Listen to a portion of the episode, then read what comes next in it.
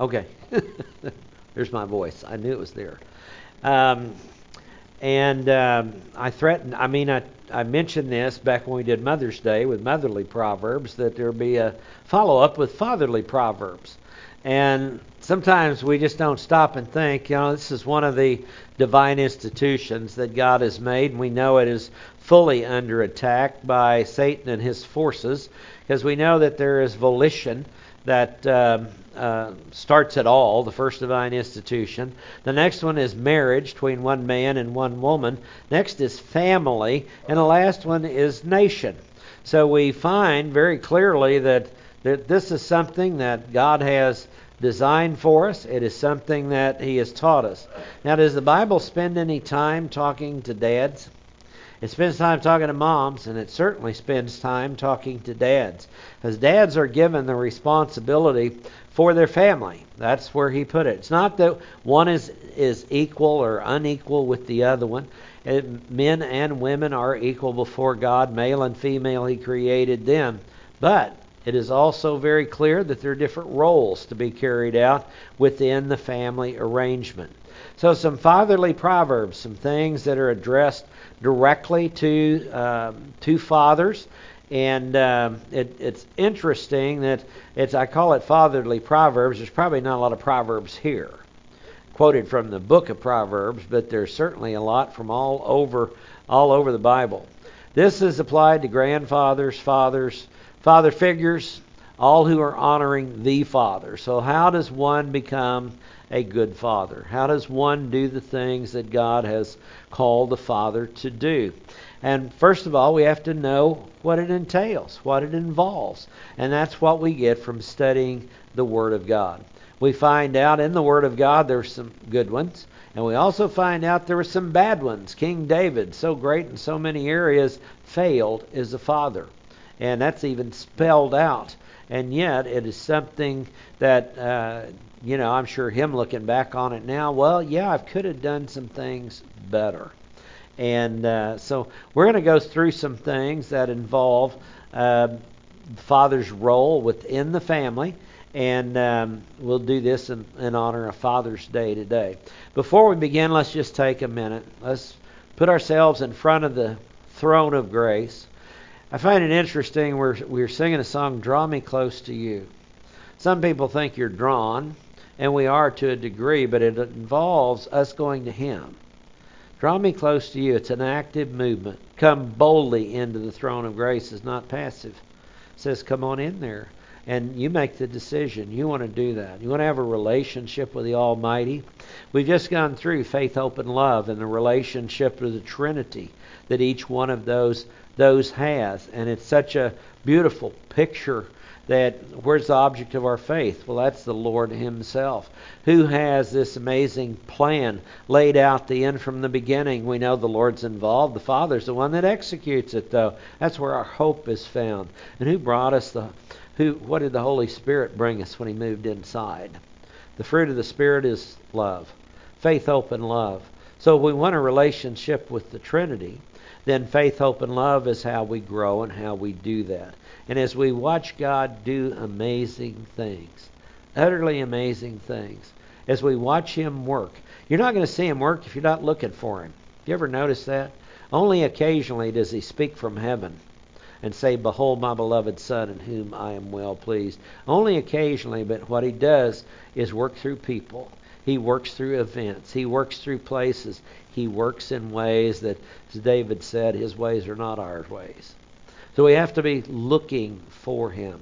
Some fatherly proverbs. How do we, as father figures, if you will, how do we live in such a way that we will represent the Almighty Father? And that's what we're going to look at. Let's just take this time for prayer, present ourselves in front of the throne. Let's pray.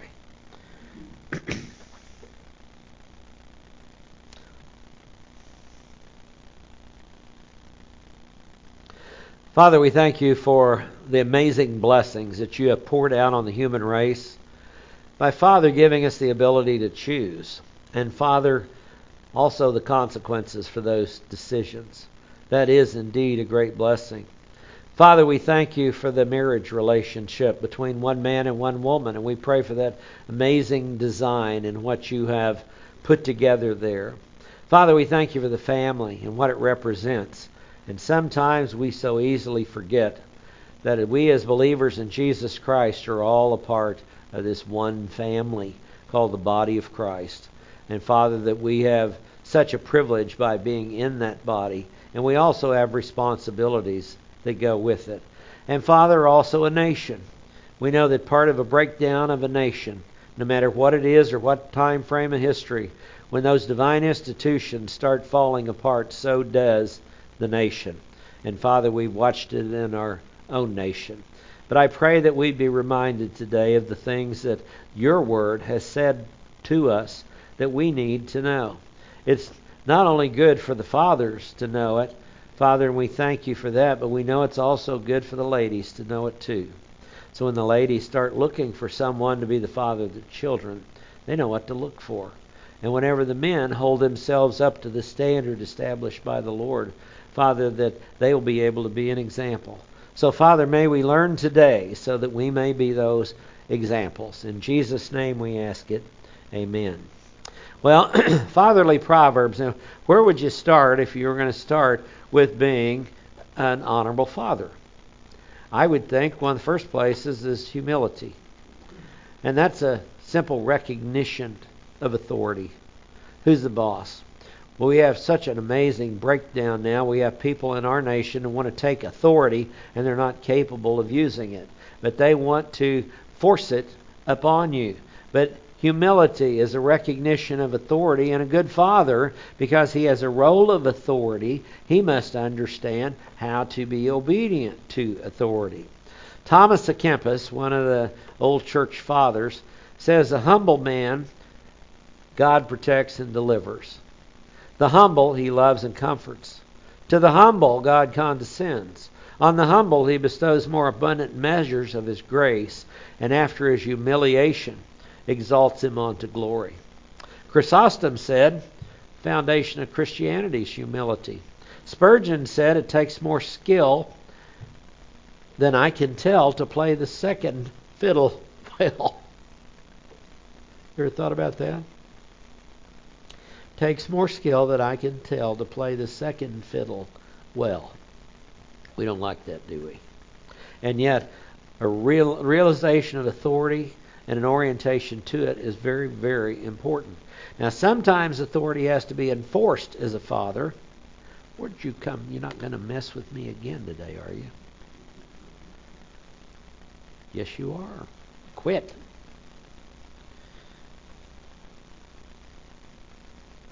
Try another button. Sometimes it's got to be enforced. Deuteronomy chapter 8. See, as a father, you have a responsibility. You have you have the authority, but the authority is designed to do good. Deuteronomy 8 says, All the commandments that I'm commanding you today, you shall be careful to do, that you may live and multiply and go in and possess the land which the Lord swore to your forefathers. You shall remember all the way which the Lord your God led you in the wilderness these forty years. Why? That he might humble you, testing you, to know what was in your heart and whether you would keep his commandments or not. See, the Lord already knew that. It was for our benefit.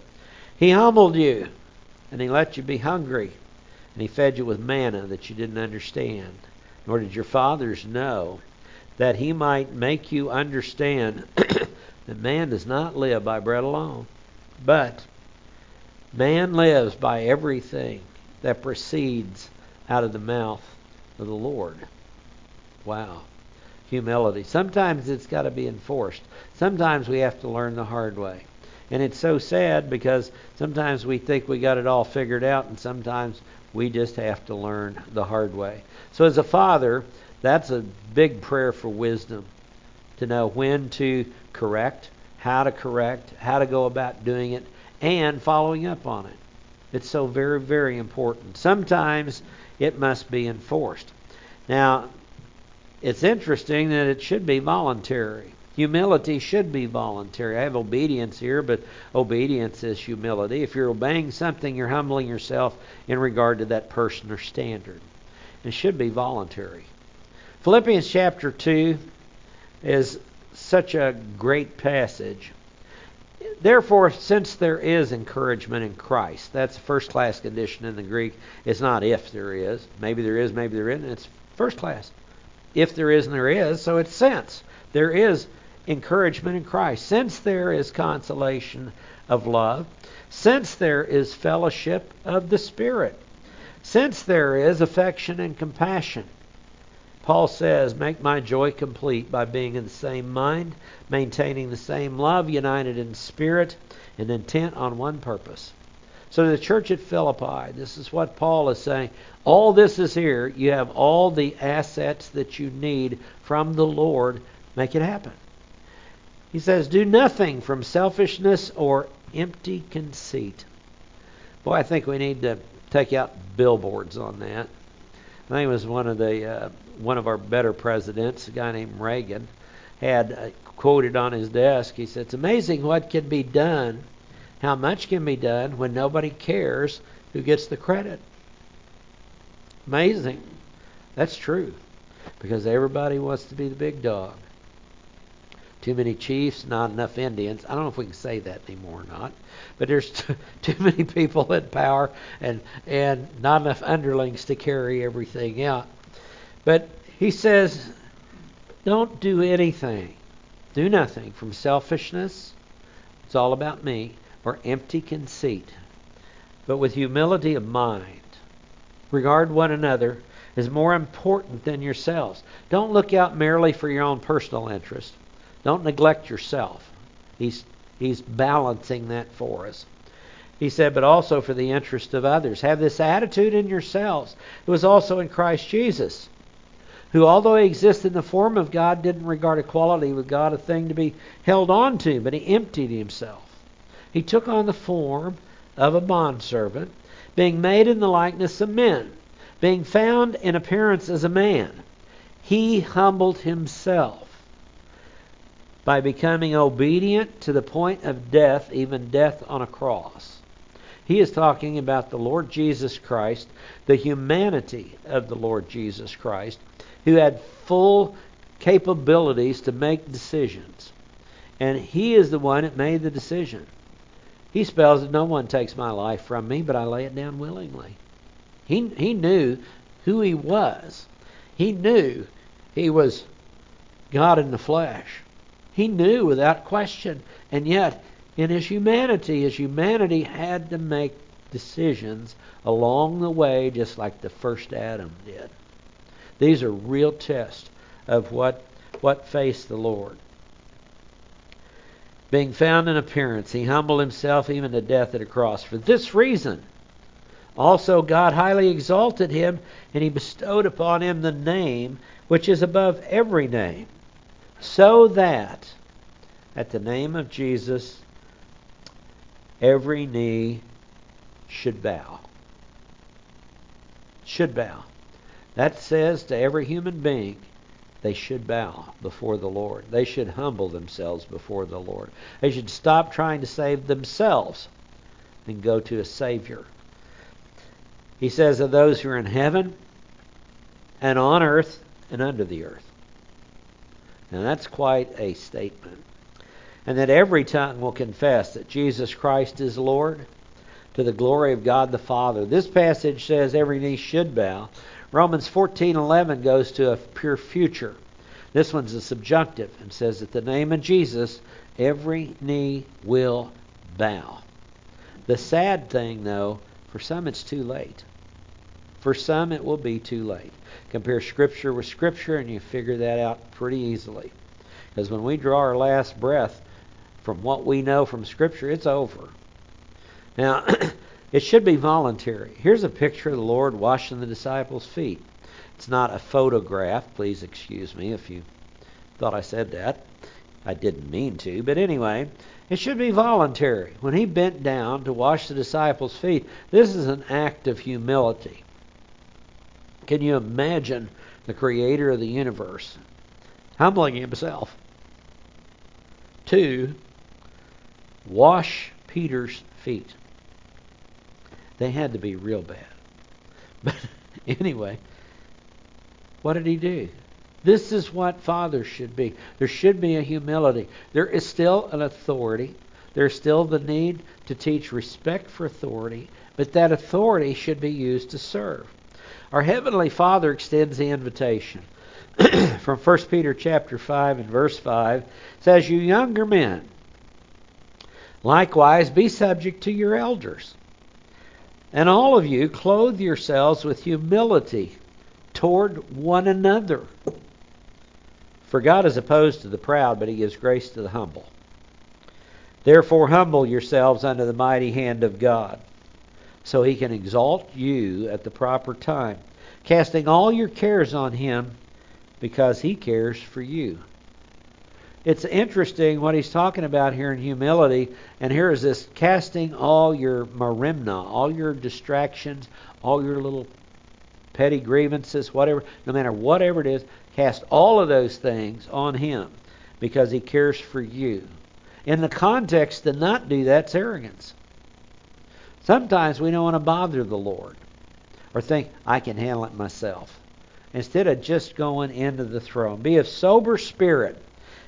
There's that word sober again that we saw in the first first hour. Be on the alert, spiritually awake, because your adversary, the devil, prowls about like a roaring lion, seeking someone to devour. Resist him. See, our Heavenly Father extends this invitation to us. Now, the next thing is obedience. So, after humility, you want to be a good father and you want to teach people about fatherhood and how fatherhood should be. obedience is a, client's, a compliance with authority. And so, while children should be respectful to dad, they should also be to mom. And it is up to the dad to teach that. The attitude, I, I have this quote here, and I forgot to write down where I stole it from. But I'm going to tell you I stole it, and God knows who gets the credit for this. But the attitude of your will be done is not one of resignation, but it is one of soaring aspiration and joyous dedication to a high adventure. See, can God put together, and does He put together, things of such a nev- nature you can never think or imagine yourself? So when you say to Him, Your will be done, we normally come with a grocery list. We've got a plan all worked out. Lord, I want you to take care of this plan. I want to do things this way. And so I'm coming to you, Lord. I'm coming with my plan. I want you to bless my plan. And if my plan needs a little tweaking along the way, then I'm humble enough to accept that. Not that's not the way it is. Your will be done. That's Christ's words. What was he getting ready to do? Go to the cross. It's exactly what he was getting ready to do. And that was a dedication. To what? Being separated from the Father. that high adventure. He'd never been separated. It was a daring and bold adventure to do that. Obedience is the chief marker of a love for God. Whether or not we love Him, that's why I put this picture of experiencing God over here. It's a test. In John chapter 14, the night before the cross, in John chapter 14, verse 15, this is interesting because he says, If you love me, you'll keep my commandments. What is the real test of love of the Lord? Love of the Father, love of the Holy Spirit. What's the real test? If you love me, you'll keep my commandments. He says, and that's 14, 15. I will ask the Father, he'll give you another helper, that he might be with you forever. That is the Spirit of truth, whom the world cannot receive because it does not see him or know him. But you know him because he abides with you and he will be in you. It's a change of location base of operations of the Holy Spirit. He was upon Old Testament believers. He will be in you. Day of Pentecost, the Holy Spirit moved on the inside. And he says, I will not leave you as orphans. I will come to you. After a little while, the world will no longer see me, but you will see me. Because I live, you will live also. In that day, you will know that I am in the Father, and you in me, and I in you. And he who has my commandments and keeps them, he's the one who loves me. See what he just did? 14:15. If you love me, keep my commandments. 14:21. Why is he doing this? Because these guys are slow learners. We should learn from, from them. He says, The one who has my commandments and keeps them is the one who loves me, and he who loves me will be loved by my Father, and I will love him and will disclose myself to him. So he's saying that even though he's out of the world, you'll have you'll have a real good idea about this guy named Jesus. And he says, Judas, not Iscariot, said to him, Lord, what then has happened that you are going to disclose yourself to us and not to the world? And Jesus answered and said, If anyone loves me, he'll keep my word. And my Father will love him. We will come to him. This is a relationship with the Trinity. And make our abode with him. He who does not love me does not keep my words. And the word which you hear is not mine, but it's the Father's that sent me. So the chief marker of whether or not we love God is obedience. It's obedience. Do we love Him or not? Well, there's some things that we don't know. Lord, what is your will? Some things are not clearly spelled out. Now, what should you do this afternoon after you get home from, from church? Not spelled out in the Word. Do something that's honoring to him but you got a whole lot of freedom to figure out what that is what is that going to be. The obedience though to hint to the known things. How does he want us to live? Humbly. How does he want us to live? Sacrificially. Huh? as christ lived. How does he want us to live? Those are the things that display and build our love relationship with the lord now disobedience is costly 1 Samuel 15. We Go back to the Old Testament on this one. And Saul said to Samuel, I did obey the voice of the Lord and went on the mission which the Lord sent me, and have brought back Agag, the king of Amalek, and have utterly destroyed the Amalekites. That's Saul.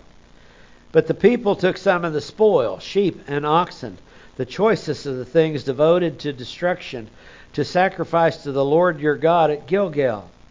Samuel said, Has the Lord as much delight in burnt offerings and sacrifices as in obeying the voice of the Lord?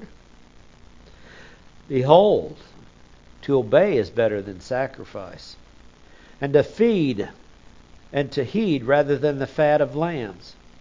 For rebellion is the sin of divination, insubordination is as iniquity and idolatry. Because you have rejected the word of the Lord, he's rejected you, Saul, from being king. See what disobedience does? Then Saul said to Samuel, I have sinned. I have indeed transgressed the command of the Lord and your words, because I feared the people and I listened to their voice. Now therefore, please pardon my sin and return with me that I may worship the Lord. But Samuel said to Saul, I will not return with you. You have rejected the word of the Lord, and the Lord has rejected you from being king over Israel. Disobedience is quite costly. We could have a crown for eternity, and we could lose that. Disobedience is quite costly. The, the story there is Saul it's amazing. Why didn't God show grace? Didn't he confess his sin? I mean, there's a lot, lot of questions. Didn't he do the right thing? Saul do the right thing? Why didn't he take him back? Because the Lord knows all the way everything is is and everything could be.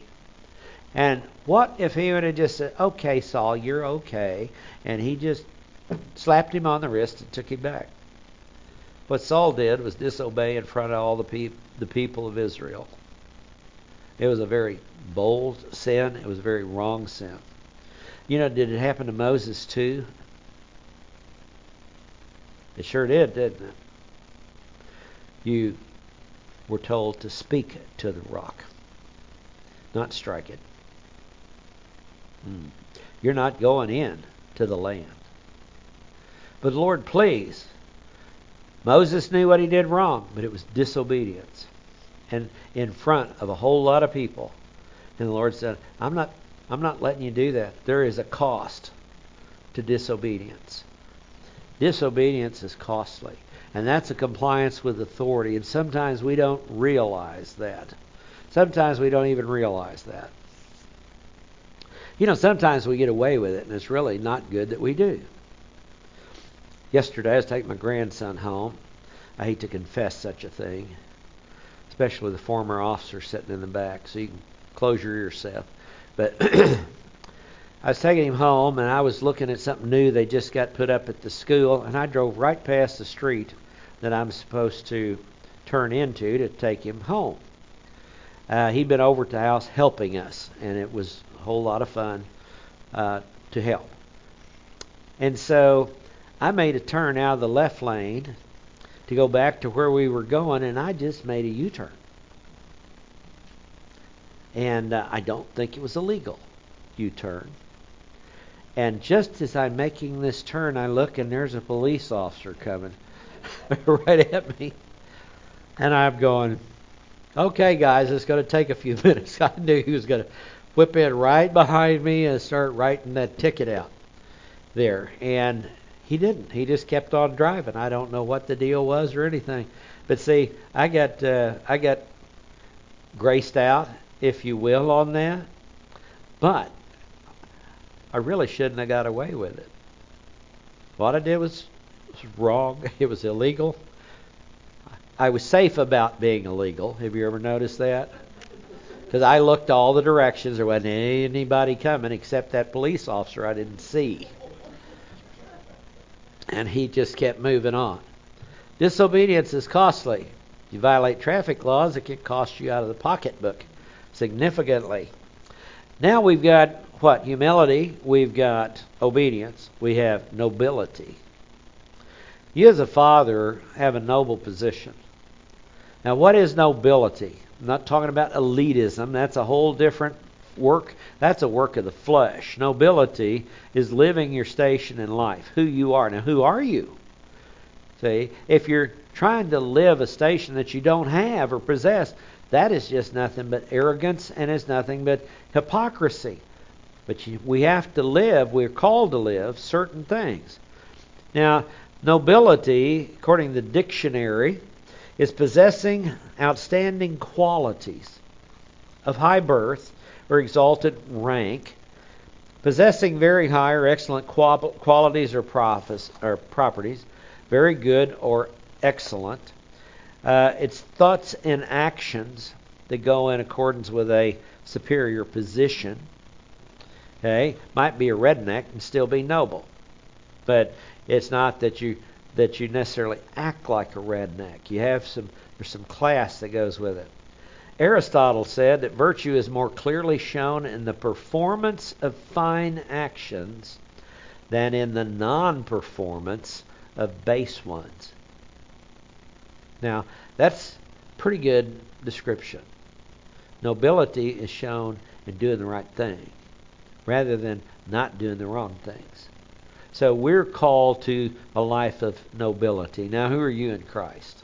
Well, you can get one of those books back there on the back table, and you can get over 50 things about who we are in Christ, what we got at the moment of salvation, and all that.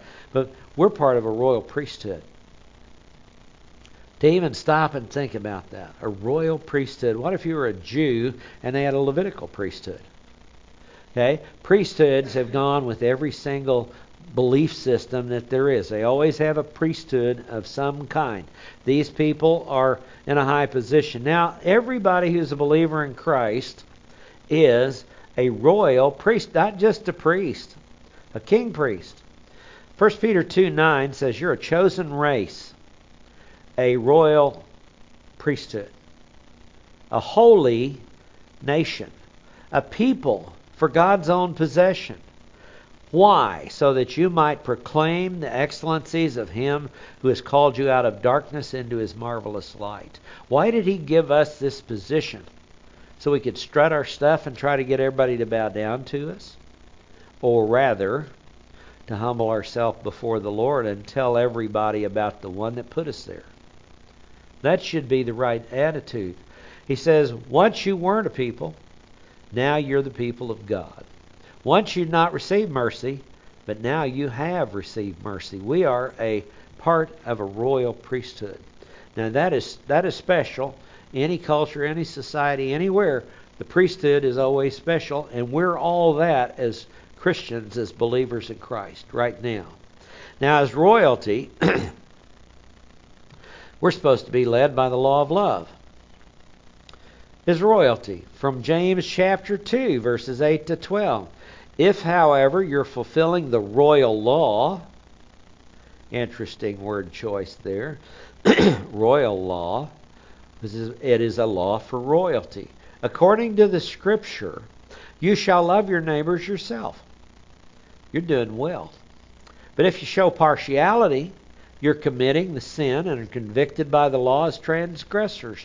For whoever keeps the whole law and yet stumbles in one point has become guilty of all of it. For he said, Do not commit adultery. Also said, Don't commit murder.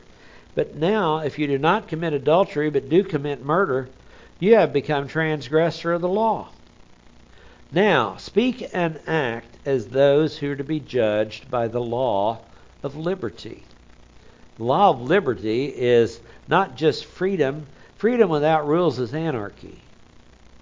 Liberty is freedom with rules to make the society function as it should. There's royalty. You're a king, seated on the throne. Should you love your subjects or hate them? Should you enslave them should you force them to do things that are that are uh, beyond their capabilities or whatever? Should you treat them like dogs? No. The good king. I'm certainly thankful for that because I know the Lord is going to sit on the throne in Jerusalem for a thousand years. And we're going to be his subjects. And you know, it's not going to be slavery as it's been known throughout the centuries. This is something that is going to be so wonderful because we'll be bond slaves. We're there because we want to be. We are going to serve him because he is the greatest master who has ever lived anywhere, any time. Now, this should shine through in all our plans. As we plan, we should plan like royalty plans. Isaiah 32:8 says, The noble man devises noble plans, and by noble plans he stands.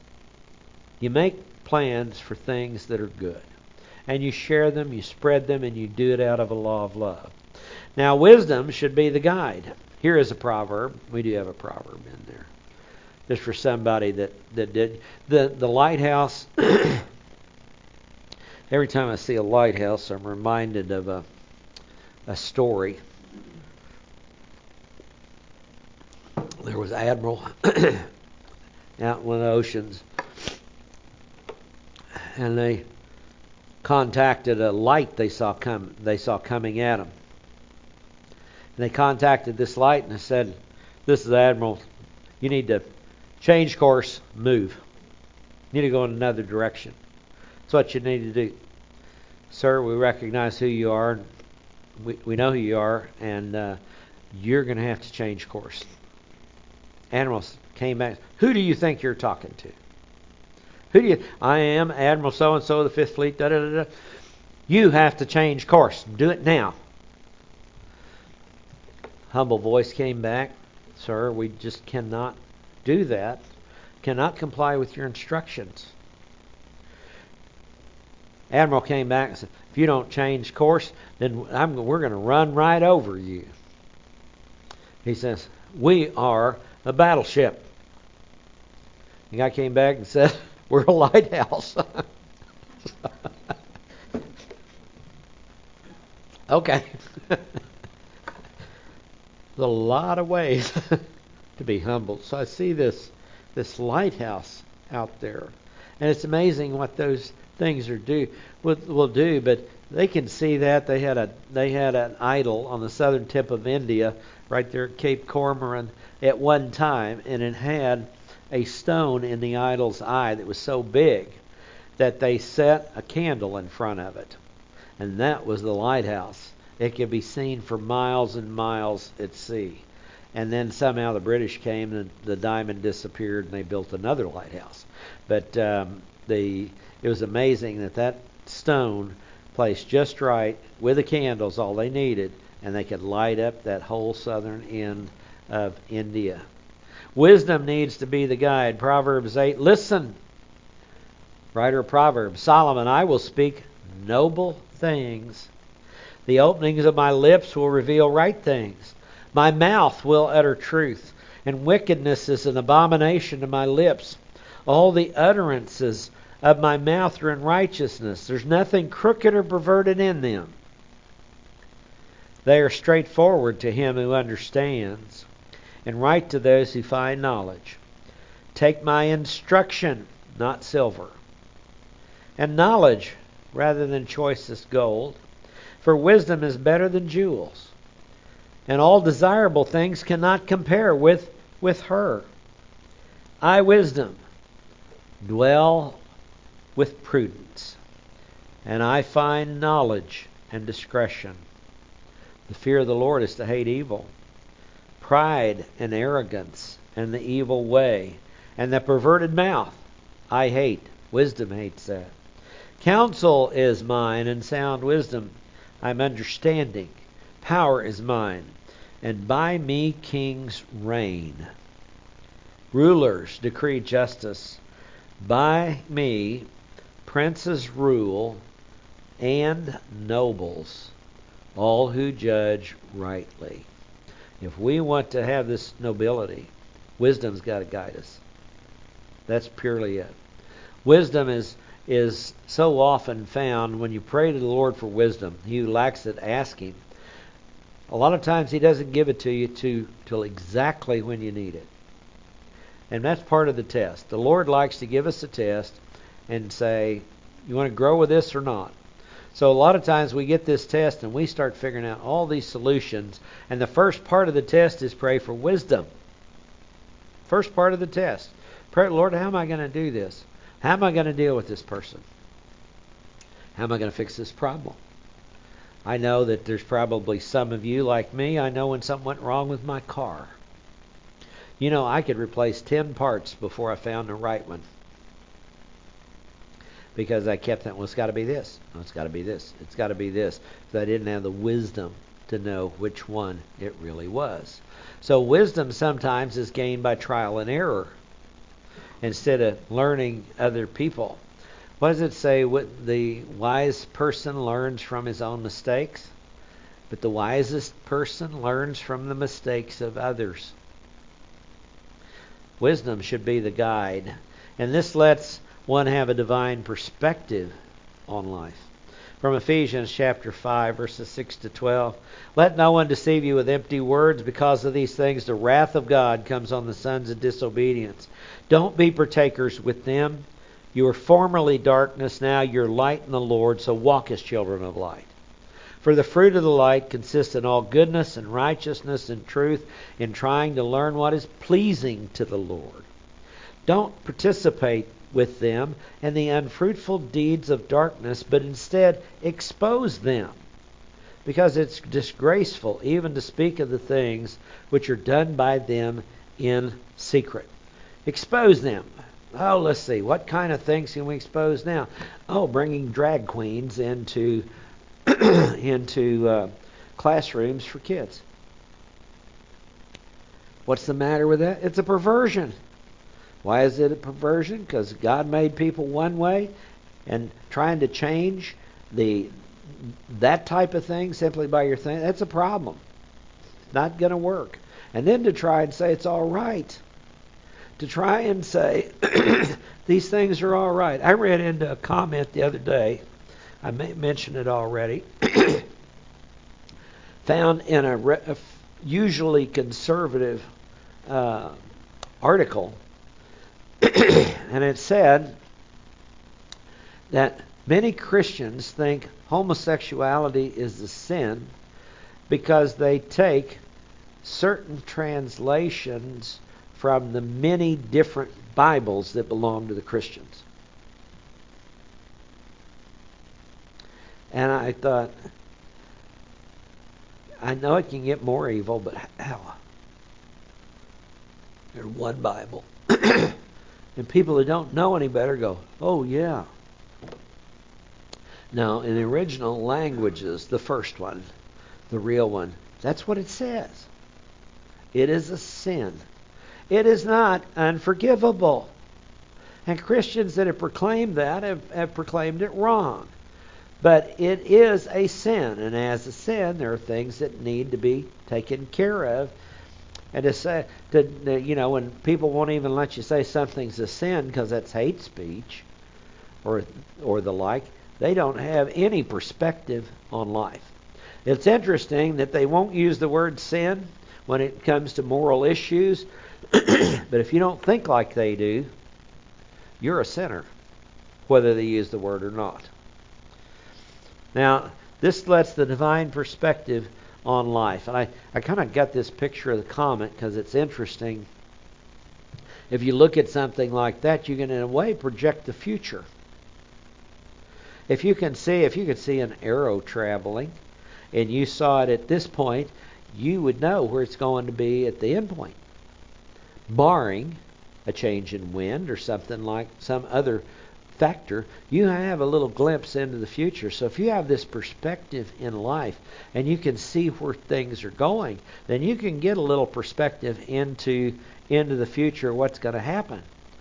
Now, when you see people following a certain path and it's a path of destruction, what you can look at and say is apart from intervention, divine intervention with the Word of God, this is probably what's going to happen. It is not environmental determinism that does that. It's a continued series of bad choices that takes them there. And if you see the cycle going on and they're not willing to change, guess where it's going to end up? Okay? That's not being a prophet. That's just having a divine perspective on life. To see when God says you start out this way and you don't fix it, this is where you end up. How about overcoming? Defeating the enemy. I saw this picture. I think it came out way grainier than I thought it would. This little kitty cat looking in a mirror and seeing a lion. I think they all do that. I think they all do. Kitty cats. Of course, George is the expert on kitty cats. I like kitty cats to a degree. They will not rule over me, though. And they will if you give them a chance. But anyway, the here is this defeat the enemy. Who, who are we facing? Yeah, he's bad. You know, if you don't overcome the enemy, you'll be overcome by him.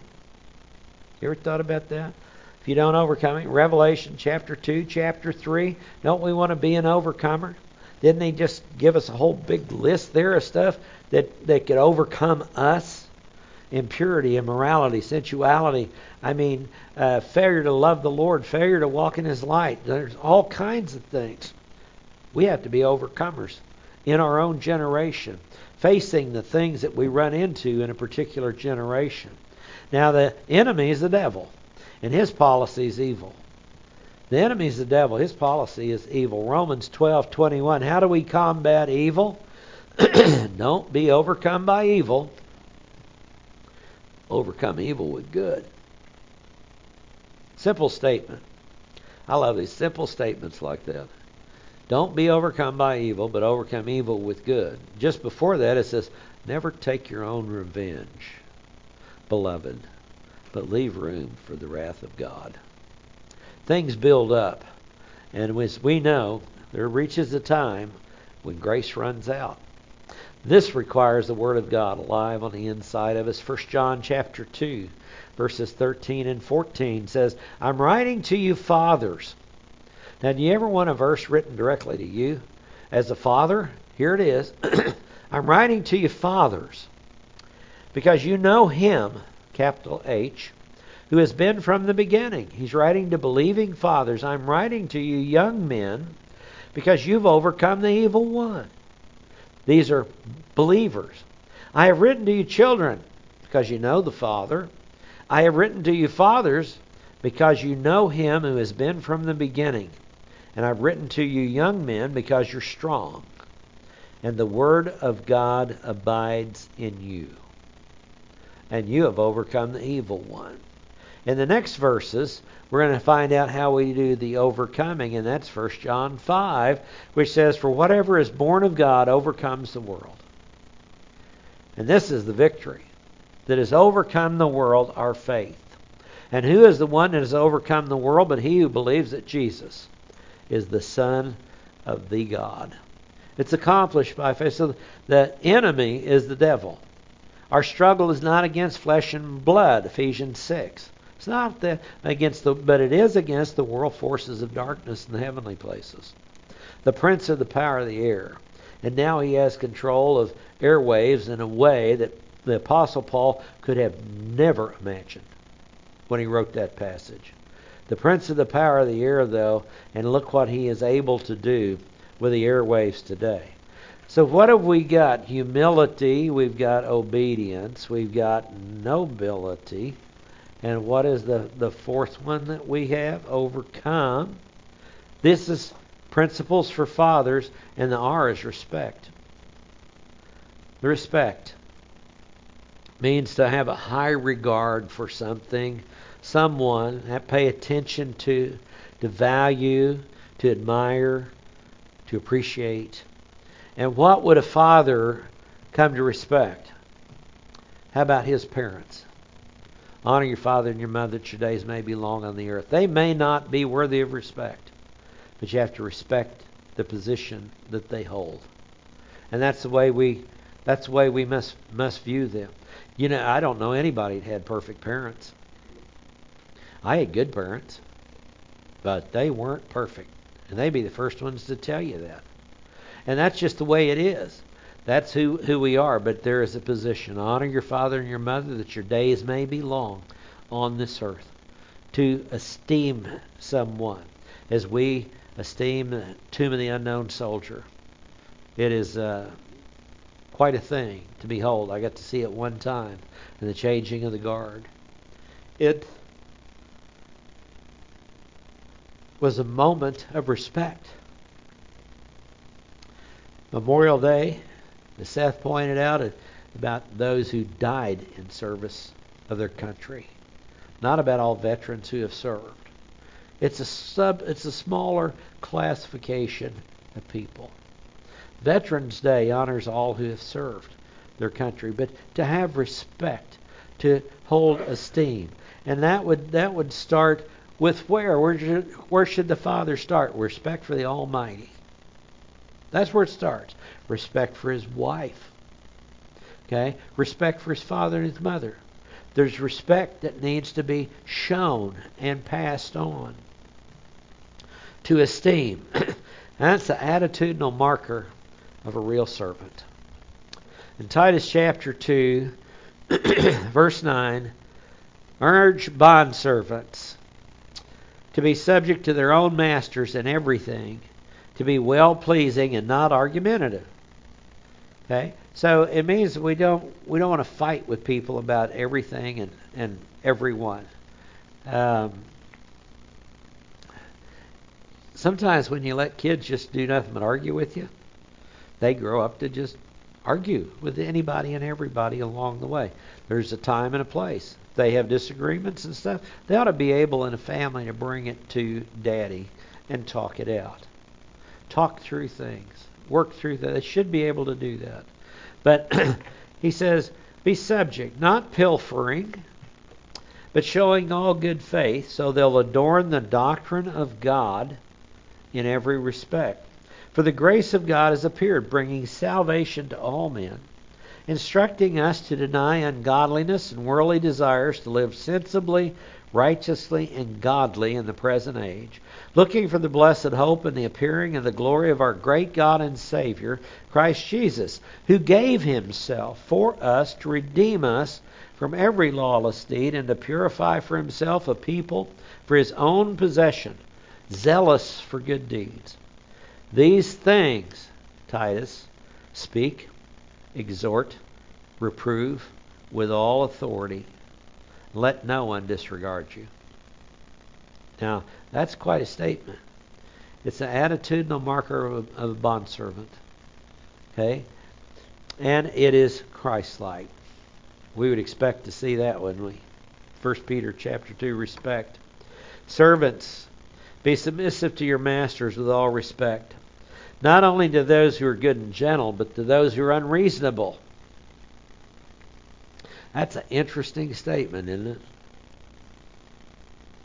There's a lot better things than getting my way all the time.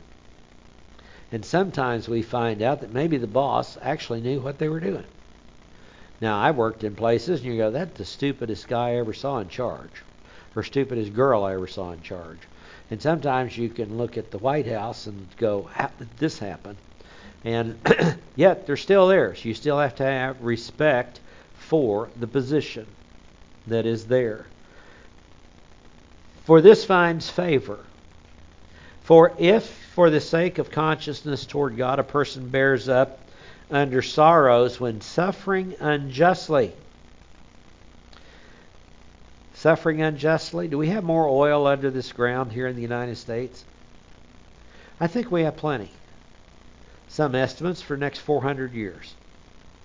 Okay? That's a little more time of transition into non fossil fuels if people would like it. But what have they done?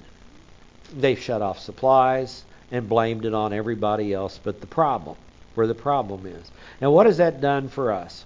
Does anybody out there like to spend $100 to fill up their gas tank? This was being facetious. I certainly don't. It's no fun, isn't it? It's amazing how all that money flowed out into the economy and then was stolen back so quickly with inflation and prices. For what credit is there when you sin and are harshly treated, you endure it with patience? If when you do what is right and suffer it, you patiently endure it, this finds favor with God. See, Christ is our example. For you have been called for this purpose since Christ also suffered for you, leaving you an example for you to follow in his steps. He who committed no sin, nor was any deceit found in his mouth, and while being reviled, he did not revile in return. While suffering, he, or, he uttered no threats. He kept entrusting himself to him who judges righteously. He himself bore our sins in his body on the cross so we might die to sin and live to righteousness, for by his stripes you have been healed and you were continually straying like sheep, but now you have returned to the shepherd and guardian of your souls. It is so amazing that we as human beings are so stupid at times. It takes an incredible amount of pressure to get us to look to the Lord. How, how are we going to live through this? How are we going to solve this? What are we going to do about this? And did it happen to anybody else in human history? How about the Jews in the desert? Why did they spend 40 years walking around in the desert? All but two of them to die out there because they were stiff necked, hard headed individuals that wouldn't obey. What was their primary command? Love the Lord your God with all your heart, soul, and strength. Teach your children when you rise up, when you walk by the way, when you go to bed at night. That's what they were called to do. It's interesting that somewhere along the line, the children of the Exodus generation found out what they needed to know because they became a great generation, the conquest generation.